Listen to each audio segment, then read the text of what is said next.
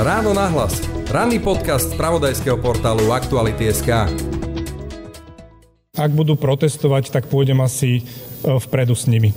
Viete, my sme rozliční s Braňom Grelingom a aj v tejto veci ten rozdiel bude v troch písmenkách. Braňo Greling povedal, že asi pôjde s tými školskými odborármi a ja pôjdem určite do toho protestu so školskými odborármi a navrhnem im, aby sme potiahli pred ministerstvo školstva. Minister školstva Branislav Gröling a minister financií Igor Matovič sa už nejaký čas sporia, kde zobrať peniaze pre učiteľov. Učitelia sa tak cítia ako rukojemníci politických sporov, hovorí šéf odborového zväzu pracovníkov školstva Pavel Ondek. Ale čo nás trošku mrzí, že stále trvá spor medzi politickou stranou SAS a politickou stranou Oľano. Od štátu žiadajú 10-percentné navýšenie platu.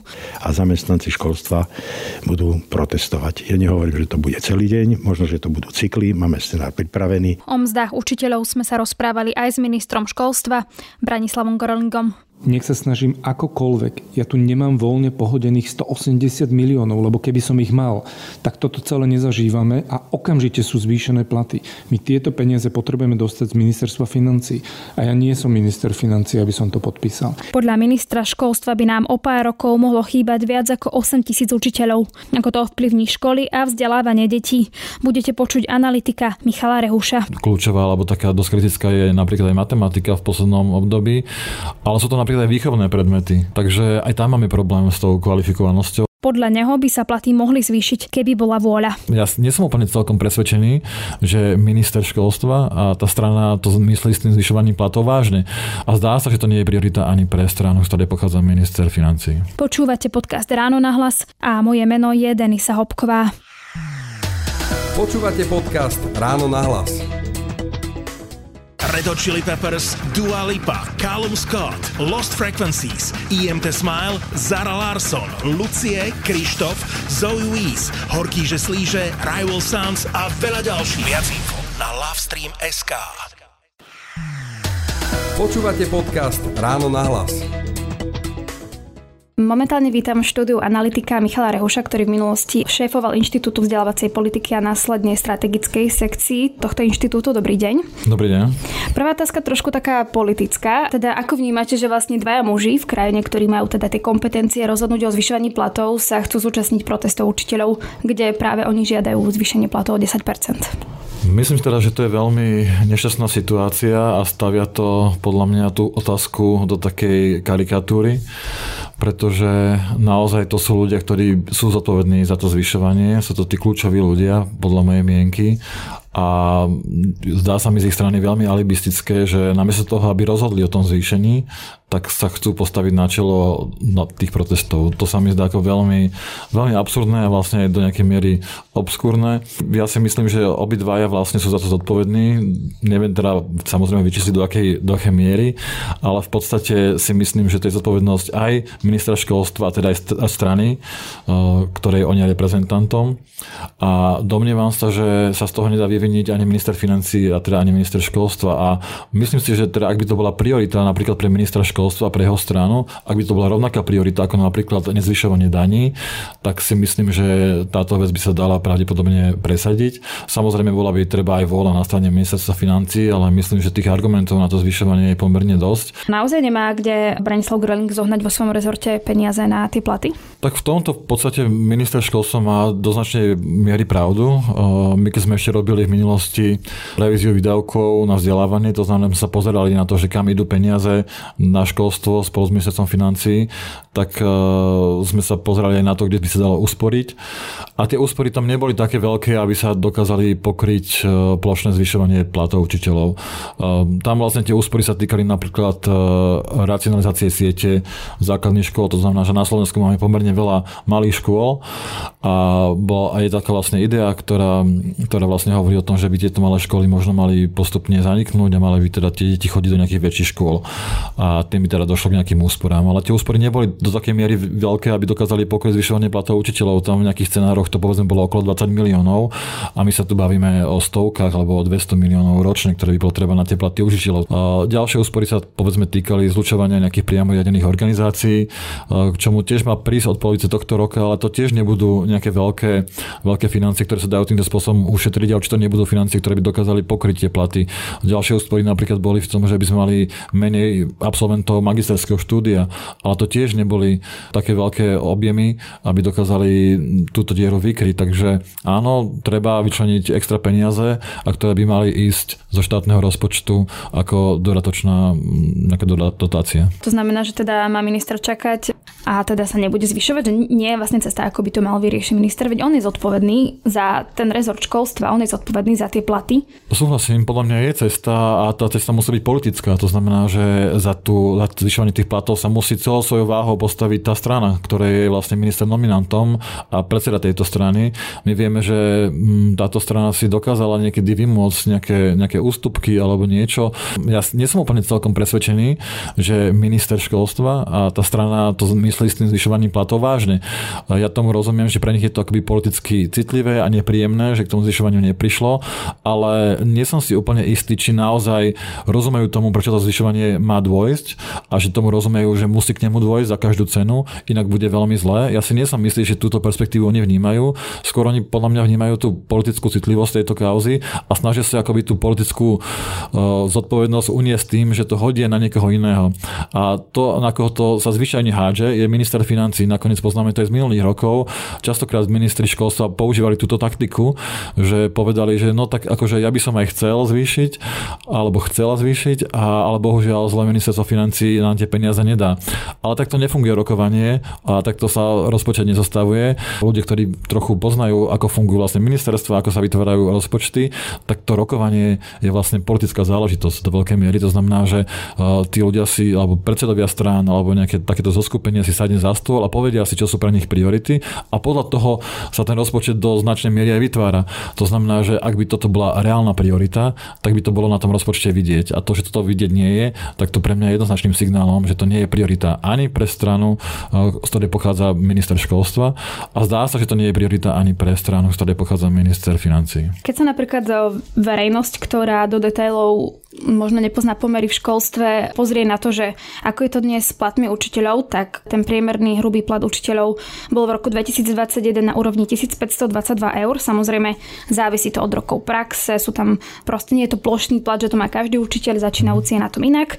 Ale zároveň teda vy videli, že takmer každý rok sa učiteľom trošku dvihol plat a dokonca, že v roku 2019 a 2020 o 10%. No a teda možno by niekto nerozumel tomu, že čo teda tí učitelia v čase, kedy má štát výdavky rôzne kvôli vojne, predtým bola pandémia, vôbec chcú, že prečo chcú vlastne zvyšovať platy? Tak nie je úplne celkom pravda, že stále sa nezvyšujú. Samozrejme v tých posledných rokoch eh, k tým zvyšovaniam došlo a myslím, že to bolo naozaj pozitívne, že sa tie platy zvyšovalo, ale stále to nebolo dosť. My keď sa porovnávame s inými krajinami rozvinutými napríklad z OECD a oni vlastne používajú taký ukazovateľ, že aký je pomer platu učiteľov k platu priemer priemernému platu vysokoškolských vzdelaných zamestnancov, tak to Slovensko je v podstate na chvoste týchto krajín. Tie čísla za rok 2019 hovoria o tom, že slovenskí učiteľia zarábajú iba 72% toho, čo zarobia e, vysokoškoláci, ktorí, alebo ľudia, ktorí majú vysokoškolské vzdelanie v iných zamestnaniach. Ale nie je to zarátaný 2020, kedy sa zvýšili Áno, nie je tam, my zatiaľ vlastne nemáme ani tie údaje za rok 2020, ani 2021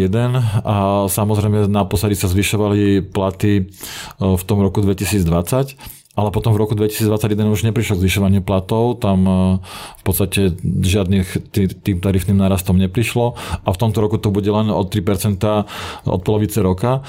Zároveň treba povedať, že tie platy sa nezvyšujú len učiteľom, to sa vlastne zvyšujú tie platy všetkým zamestnancom vo verejnej a štátnej správe, takže to nie sú nejaké špeciálne výdavky, ktoré by sa týkali len učiteľov a zároveň si treba uvedomiť, že je tu vysoká inflácia. To inflácia znamená, že zdražovanie, to znamená znamená, že za tie peniaze si ľudia kúpia menej tovarov alebo služieb, alebo energii a tak ďalej. Takže to znamená, že ak tomu zvyšovaniu nedôjde, a teda nedôjde k nejakému citeľnému zvyšovaniu, tak to bude znamenať, že reálne platy učiteľov klesnú. Minister pri tom žiadaní o zvýšenie platov hovorí, že vlastne v roku 2022 bude chýbať na našich školách 1300 učiteľiek a učiteľov a v roku 2025 to má byť až 8600. Na druhej strane vlastne aj Inštitút vzdelávacej politiky, hovorí, že keď sa študenti pedagogických fakult rozhodujú, že či teda budú učiť, tak problémom nie je len nízky plat, ale aj nejaké nízke spoločenské uznanie, zlý obraz profesie učiteľa a aj to, že nemajú nejaký kariérny rast a je tam aj veľa stresu. A teda my vlastne v zásade nemáme istotu, že ak zvýšime platy, takže to vyrieši problém s tým nedostatkom učiteľov. Samozrejme, je to jeden z faktorov, ale vlastne aj z toho prieskumu, ktorý sme ešte robili na ministerstve, tak vlastne z neho vyplýva, že, to, že tie platy sú vlastne kľúčový faktor tej atraktivity tej profesie. To znamená, že ak tí ľudia, mladí ľudia nevidia tú perspektívu nejakého slušného platového ohodnotenia, tak oni vlastne ani neuvažujú o tej profesii do veľkej miery, lebo značná časť z nich tam vlastne až 58% z nich uviedlo, že, ten, že tie platy sú pre nich e, práve ten faktor, ktorý ich odrádza od tej profesie a to je naozaj najviac. Tým druhým faktorom vlastne okolo 31% to bolo práve nejaké nízke spoločenské uznanie a nejakých 26% to bol práve e, veľký, veľký stres, ktorý je spojený s tou profesiou. Takže samozrejme, e, samotné zvýšenie platov ešte nemusí e, byť nejaké rozhodujúce, ale je to pomerne kľúčový faktor a mali by sme riešiť aj tie ostatné aspekty, ale bez toho zvýšenia platov to nepôjde. Koľko má peniazy napríklad taký začínajúci učiteľ? Tak ten hrubý plat začínajúceho učiteľa je 970 eur. Niekedy sa milne uvádza 915 eur, ale tam treba ešte prijatať 6% príplatok, takže vlastne je to v hrubom tých 970 eur. Čo bohužiaľ nie je veľmi konkurencieschopné v porovnaní s tým, že ak si uvedomíme, že to sú ľudia, ktorí majú vysokoškolské vzdelanie, to znamená, že sú mimoriadne kvalifikovaní, tento začínajúci plat určite nie je taký, aby dokázal mladých ľudí motivovať k tej profesii. Kde sa vie napríklad za 40 rokov praxe dostať učiteľ najvyššie platovo? Tam vlastne závisí od toho, či má napríklad atestácie alebo má profesijné príplatky, takže ten, ten systém odmenovania je veľmi, veľmi komplikovaný a je tam vlastne mnoho rôznych aspektov, kde si ten človek alebo ten učiteľ alebo učiteľ vie nejakým spôsobom tomu platu prilepšiť. Takže dneska, keď sa bavíme o tom plate 1522 priemernom plate, tak tam to je asi plat, ktorý vlastne súvisí aj s tým, že tí ľudia majú množstvo rôznych príplatkov a môžu tam byť aj platy riaditeľov, ktorí majú príplatok zariadenie. Dokážu sa dostať k tej hranici tých 1500 aj viac. Ak by to teda tak bolo, že nám budú chýbať tí učitelia, práve napríklad aj pre tú platovú zložku, tak čo teda bude v tých školách? A teraz bavíme sa o tom, že asi budú skôr chýbať matematikári, fyzikári alebo učitelia chémie, než nejakí možno slovenčinári? Tých predmetov, alebo ktoré sú ohrozené, je, je mnoho viac. Tak samozrejme bavíme sa častokrát o cudzích jazykoch, bavíme sa o informatike, ale kľúčová alebo taká dosť kritická je napríklad aj matematika v poslednom období. Ale sú to napríklad aj výchovné predmety, ktoré sú pomerne podceňované a častokrát to vlastne dopadá tak, že uh, sú tam učiteľia, ktorí majú nejaký svoj hlavný predmet a k tomu dostanú ešte nejaký takýto predmet, ktorý sa podceňuje, či už je to nejaká občianská náuka, alebo etická výchova, alebo potom tie umelecké výchovné predmety. Takže aj tam máme problém s tou kvalifikovanosťou, alebo s tým, aby tieto predmety vlastne učili ľudia, ktorí majú na to kvalifikáciu. Sú ohrozené aj pomerne základné predmety, aj tie prírodovedné. Samozrejme, to Slovenčina tým, že tam vlastne je veľká dotácia a máme aj tých absolventov a absolventky, tak e, možno tá nie je do takej miery ohrozená, ale aj tie predmety, ktoré vyštudovali ľudia, ktorí sa môžu uplatniť v iných profesiách, napríklad cudzie jazyky alebo informatika. Títo ľudia si dokážu nájsť zamestnanie za mnoho vyšší plat e, v nejakej inej sfére, takže tam je potom problém týchto ľudí naozaj prilákať a motivovať, aby pracovali v školstve. Ak nebudeme mať dosť matematikárov, fyzikárov, angličtinárov, takže bude to tak, že naše deti bude o pár rokov učiť niekto, k tomu tomu nerozumie? Je to jedno z rizik, ktoré sa môže stať a vlastne my to vidíme už dneska na rôznych iných predmetoch, že ich častokrát učia ľudia, ktorí nie sú kvalifikovaní na tie predmety a tým trpí aj tá kvalita výučby. Samozrejme, niekto môže namietať, že to, že to ešte niekto vyštudoval, ešte neznamená, že to bude veľmi dobre učiť. Samozrejme, to tak nemusí byť v každom prípade, ale samozrejme, že zase treba brať ohľad na to, že tí ľudia musia mať nejakú kvalifikáciu a tá kvalifikácia je nejakým ukazovateľom toho, alebo vytvára nejaký predpoklad, že tá výučba bude naozaj kvalitná. A to riziko, že v niektorých predmetoch budú chýbať kvalifikovaní ľudia e, je vysoké, tak sa naozaj potom stane, že deti, ktoré skončia tie školy, tak nebudú mať do také miery kvalitné vzdelanie. Ale je to teda o to, že vždy sa nájde nejaký učiteľ, ktorý by to mohol učiť, len napríklad to nemá vyštudované, alebo sa môže stať, o pár rokov, ak nám bude chýbať 8600 učiteľov, že naozaj nebude mať škola obsadiť koho na tú pozíciu? Tak to sú situácie, ktoré už existujú v súčasnosti. To znamená, že my ak sa pozeráme na to, kde je nedostatok učiteľov najväčší, tak je to nepochybne nejaký Bratislavský kraj a Bratislava.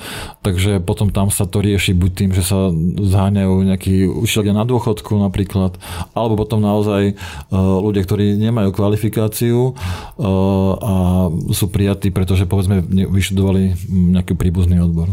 Ekonómovia majú také rôzne keby názory na to, že ako to riešiť. Napríklad e, ekonóm Robert Chovanculiak z Ines, on dokonca hovorí, že nemali by sme plošne zdvíhať platy, ale mali by sme sa možno zamerať na to, že kde sú tie problémy, ako napríklad v Bratislavskom kraji, kde nie je dostatok učiteľov, kde tá, ten plat naozaj nestačí. A on tam napríklad hovorí o tom, že dajme radšej príspevky na ubytovanie, než by sme zdvíhali platy aj ľuďom na východe Slovenska. Samozrejme tie vyššie životné náklady, ktoré sa týkajú niektorých regiónov, a teda v prípade Slovenska najmä tých západných regiónov a obzvlášť Bratislavského kraja alebo Bratislavy, tak to je akoby reálny problém. Naozaj, keď by sme aj my porovnávali uh, ten plat učiteľov v Bratislavskom kraji vo vzťahu k priemernej mzde v danom kraji, tak to vyšlo nejakých 103% a v tom Prešovskom kraji to je cez 160%. To znamená, že mm, naozaj tie rozdiely tam sú a treba si zároveň uvedomiť, že vlastne sú to aj vyššie životné náklady v Bratislave. To znamená, že nejaký typ bonusu alebo príplatku, ktorý by zohľadňoval tieto vyššie životné náklady, je, je legitímne sa o tom baviť. Uh, majú to napríklad v Anglicku, to znamená, že v Londýne určite zarábajú uh, vyšší plat ako ľudia, ktorí učia a žijú mimo Londýna, podobne je to vlastne aj v Paríži. Takže sú to modely naozaj z tých, z tých miest alebo krajín, kde, kde tie miesta, mesta majú vlastne o mnoho vyššie životné náklady ako v iných častiach toho štátu, tak vlastne je to nejaká, uh, nejaká politika, ktorá sa používa používa. Takže určite uh, sa o tom dá diskutovať, ale to nejako neumenšuje potrebu toho plošného zvyšovania. Na teraz ďakujem analytikovi Michalovi Rehušovi. Ďakujem pekne. Počúvate podcast Ráno na hlas. Pri mikrofóne momentálne vítam predsedu Odborového zväzu pracovníkov školstva a vedy na Slovensku Pavla Ondeka. Dobrý deň. Dobrý deň, prajem. Keď prejdeme k tomu najaktuálnejšiemu, tak eh, ako vnímate alebo komentujete vyjadrenie premiéra Edu- Eduarda Hegera, že zvyšovanie platov učiteľov sa udie len u tých, ktorí sú rodičia a plošne sa zatiaľ nebudú zvyšovať platy, teda tých 10%, ktoré vy chcete? Je to podľa mňa diskriminačné, pretože musíme to rozdeliť. Buď chceme podporiť vzdelávanie a kvalitu u nás vyučovania škôl, výchovy a vzdelávania, alebo chceme podporiť deti rodičov. Tak toto je rozdiel. Podľa mňa je to určite diskriminačné. Plánujete 15. ten protest, čiže to platie potom to vyjadrenie 15. protest a štrajk teda zatiaľ nejak e, neavizujete, ale možno až neskôr. 15. júna máme naplánovaný protest na námestí Slovenského národného povstania. Požiadavky sú jasné. Hovorili sme o podimenzovaní financovania zamestnancov, hovoríme o minimálnej mzde, ktorá je tabuľková a táto hranica nie je prekročená, čiže tu vidíme problém. Ďalší problém, ktorý je, práve ide o kvalitu zabezpečenia vzdelávania pre deti, žiakov a študentov vysokých škôl, čo považujeme za to najdôležitejšie a preto je potrebné, aby štát sa konečne začal starať o školstvo, aby sa školstvo stalo reálnou prioritou, čo sa momentálne nedeje. Ďalšia vec, ktorá je, to sú dôležité takisto aj navýšenia cien energií, takže mnohé školy sa dostávajú do zlých čísel, čiže sú finančne podimenzované. Predpokladáme, že dôjde k navýšeniu ešte v tomto roku, lebo vieme, že tá situácia je nepriaznivá, ale čo nás trošku mrzí, že stále trvá spor medzi politickou stranou SAS a politickou stranou Oľano a niekedy sa nám zdá, že zamestnanci škôl sú rukojemníkmi. Pokiaľ štát usporil na daniach jednu miliardu, tak určite by bolo dobré, aby posilnil aj slovenské školstvo práve z týchto peňazí. 15. keď budete protestovať, vy čakáte, že toto bude na nich dostatočný tlak, aby vám dali z 3% 10. Sú to dva týždne pred koncom roka, čiže potom sú letné prázdniny. Čiže či je to vlastne vôbec dostatočný tlak na tých politikov, aby vám to zvyšili na 10? No určite áno. A jeden z týchto rozhovorov, čo tu teraz vedieme, to takisto oni to zaregistrujú a budú vedieť o tom, že aha, v tom školstve sa niečo deje a pritom vedia od začiatku.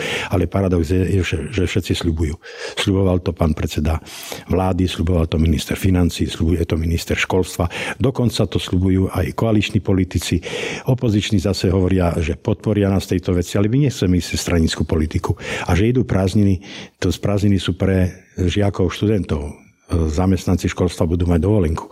Pokiaľ budeme neúspešní tomto proteste, pôjde vyhlásenie, z protestu pôjde vyhlásenie predsedovi vlády, ale aj predsedovi parlamentu, aby vedeli aj poslanci Národnej rady, že čo vlastne požadujeme, ako je to, čo je v slovenskom školstve, tak máme tu ešte v september, máme ďalšie mesiace, takže my sme v štrajkovej pohotovosti a sme nepovedali, že končíme. My sme nepovedali ani to, že nebude štrajk. Je možné, že bude štrajk. A ak by ten štrajk bol napríklad od septembra, tak si to majú ľudia predstaviť ako? Štrajk je zastavenie práce. To znamená, že žiaci by nemali byť v škole, Študenti by nemali byť v škole, deti by nemali byť v materských školách a zamestnanci školstva budú protestovať. Ja nehovorím, že to bude celý deň, možno, že to budú cykly, máme scenár pripravený, ale aj takýmto spôsobom chceme dať najavo, že do školstva je treba viac financí.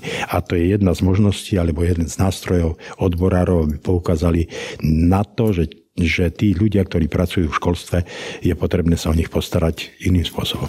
Je tá situácia natoľko tak vážna, či ju vnímajú aj všetci v školách, že do toho štrajku sa zapojí väčšie množstvo škôl, lebo predsa len keby sa zapojilo len pár, tak asi to nebude až taký tlak. Takže či je tá nálada v školstve taká, že ten štrajk by mohol byť naozaj veľký?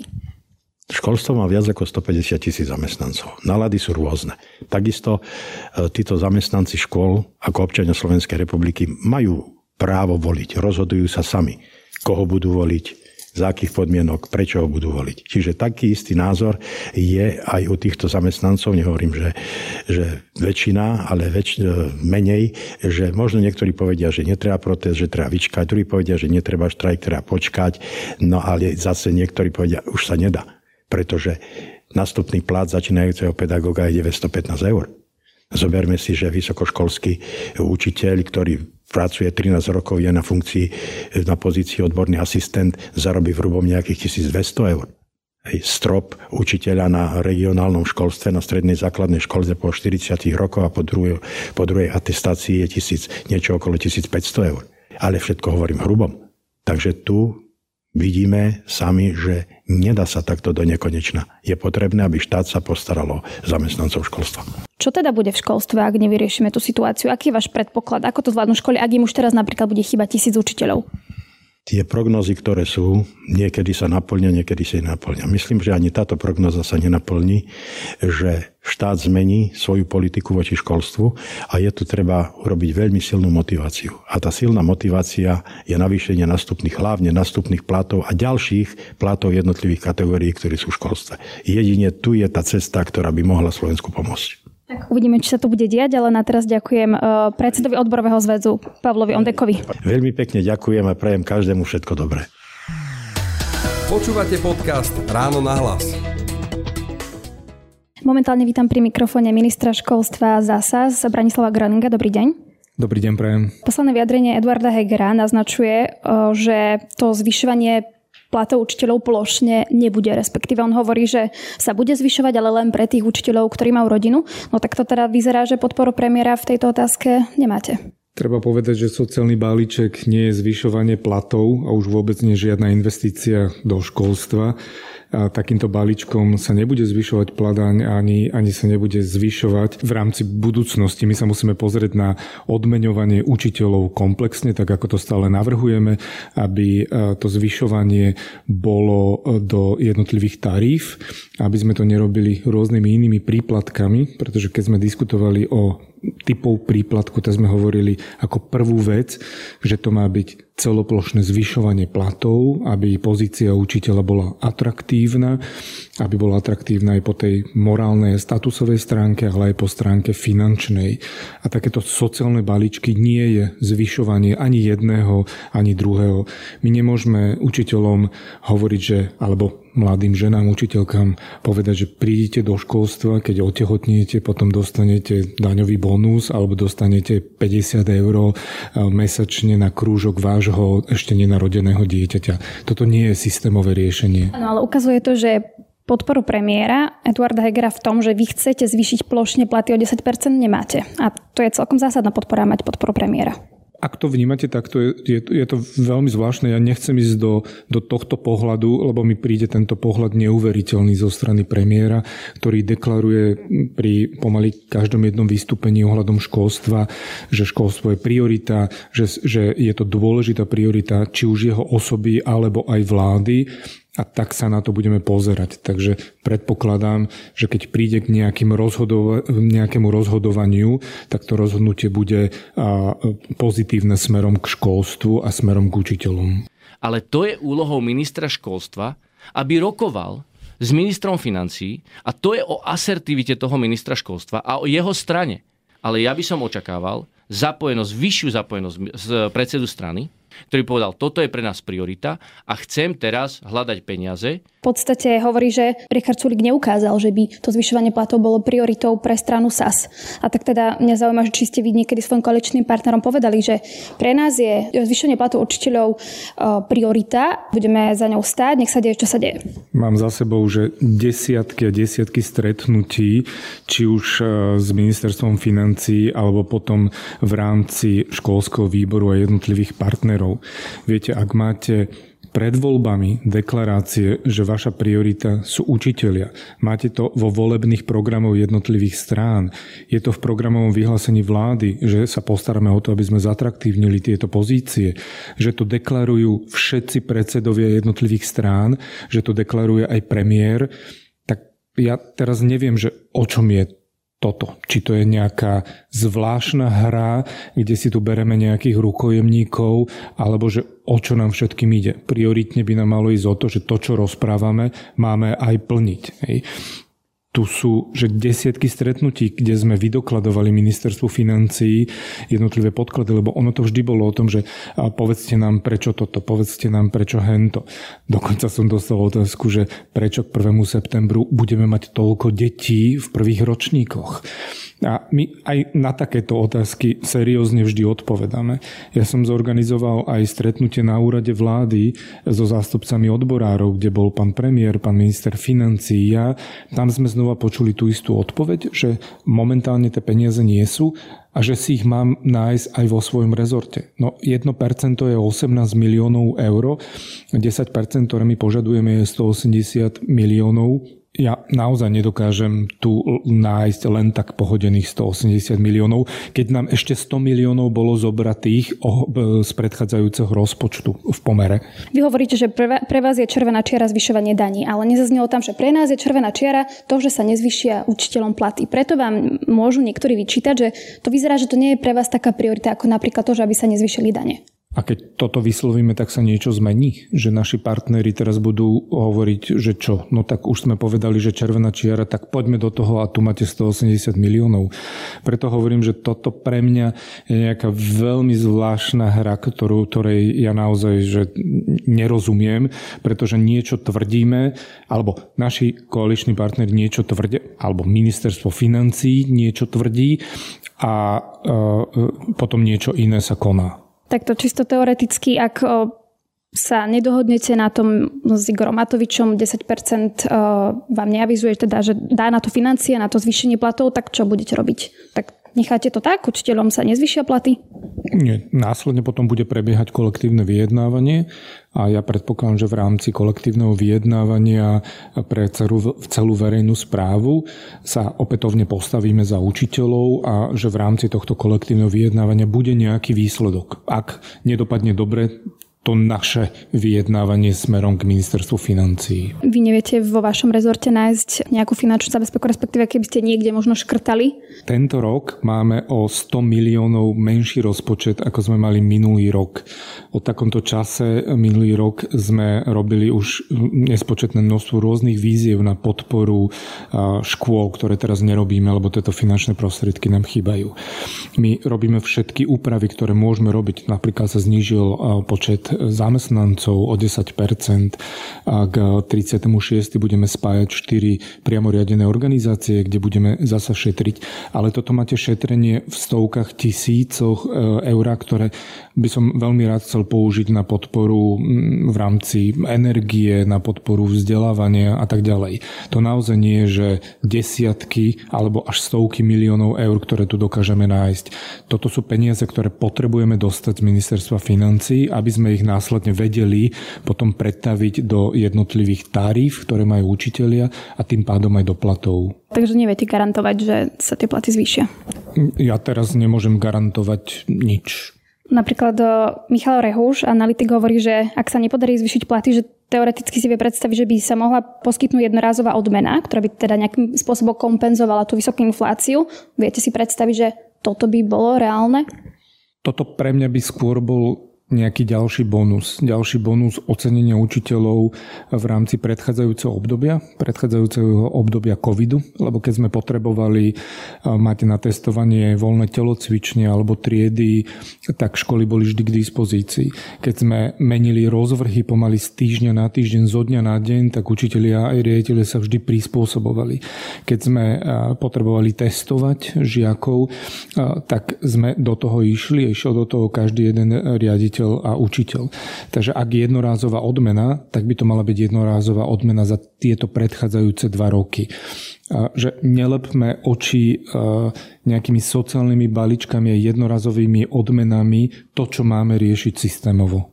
Áno, ak je ten fakt, že naozaj ten plat, keď sa to vlastne vezme aj tú infláciu a to 3% navýšenie, ak by bolo len to, tak v podstate naozaj im to nebude stačiť v praxi si naozaj za svoj plat kúpia menej ako v predošlých rokoch. Čiže mňa zaujíma, ako to chcete vyriešiť, lebo tí učitelia pravdepodobne budú tlačiť, veď sa uh, chystá aj protest a dokonca sa hovorí o tom, že v septembri by mohol byť aj štrajk, keď sa to nevyrieši. Už teraz máme nad výber daní, oproti plánovaným máme o 800 miliónov viac na 10-percentné zvyšovanie platov potrebujeme 180 miliónov, tak kľudne z týchto 800 môžeme tých 180 miliónov dať. Momentálne zo strany ministerstva financí prišiel návrh zákona, ktorý je v Národnej rade ohľadom voľnočasových poukazov, ktoré sú ohodnotené na necelých 400 miliónov. Ja som dával návrh pánovi ministrovi financí, aby sme voľnočasové poukazy, kde riešime voľný čas detí, ktorý ja výrazne podporujem, dali iba na kultúru a šport a vzdelávanie odčlenili, tým by nám zostalo 200 miliónov a mohli by sme ho dať priamo na platy učiteľov e, na 10-percentné zvyšovanie. Takže my vieme urobiť alebo ministerstvo financí vie urobiť množstvo krokov, aby tento problém vyriešilo a tie finančné prostriedky aj máme. Veď nadvýber je kvôli inflácii, tak je úplne správne, aby sme tieto peniaze naspäť vrátili každému, kto ich potrebuje.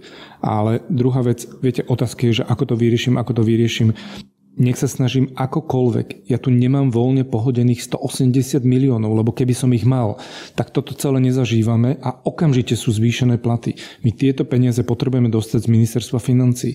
A ja nie som minister financí, aby som to podpísal. To je to isté, ako, eh, ako sa diskutovalo o proteste, ktorý má byť. Viete, učitelia požadujú eh, zvýšenie platov a investície do školstva. Ja požadujem zvýšenie platov a investície do školstva. Preto to som vyslovil eh, podporu v rámci protestu učiteľom. A akú podporu vyslovuje Igor Matovič? Čo chce Igor Matovič? Veď ak chceme zvýšiť platy, tak je to jeden jeho podpis a celá situácia je vyriešená. Môže to urobiť. Vy teda hovoríte, že v roku 2025 by mohlo až 8 tisíc učiteľov, učiteľov chýbať v školách. Odliadnúť od toho platu, ktorý je samozrejme tou najväčšou motiváciou pre učiteľov. Ako chcete tú situáciu teda riešiť, okrem teda tých platov, aby tam boli aspoň nejaké motivácie, ako tých učiteľov do toho systému dostať, respektíve aby neodchádzali? Na jednej strane je to, e, je to e, vyjadrenie podpory učiteľom, z ktorej ale nikto si nezaplatí hypotéku, ani si nič nekúpi. A na druhej strane to môže byť iba e, zvýšenie platov. To je jediné systémové riešenie, ako zastaviť odliv učiteľov zo školstva. Áno, tento rok to bude niekde okolo tisíc učiteľov, ktorí nám budú chýbať. Bude to prioritne matematika, fyzika, chémia, informatika, cudzie jazyky a učiteľia prvého stupňa a my aj podľa prognóz budeme mať niekde okolo 20 tisíc detí, ktoré nám prídu e, k 1. septembru do škôl. To je ten pomer ukrajinské deti, ktoré sú v našich školách a pomer našich detí, to sú prváčikovia alebo tí, ktorí sa vrátia zo zahraničia, možno niektorí, ktorí budú opakovať ročník. A viete, ak máme 20 tisíc detí, tak ja sa pýtam, že nových, tak sa pýtam, že kto ich bude učiť v tejto situácii. To je ako keby ste túto Dunajskú stredu celú, kde je 20, cez 20 tisíc obyvateľov, nemali ako učiť, lebo ich nebude mať kto učiť. Takže toto je ten problém. A ja naozaj som presvedčený o tom, že jediné systémové riešenie je zvýšenie platov učiteľov.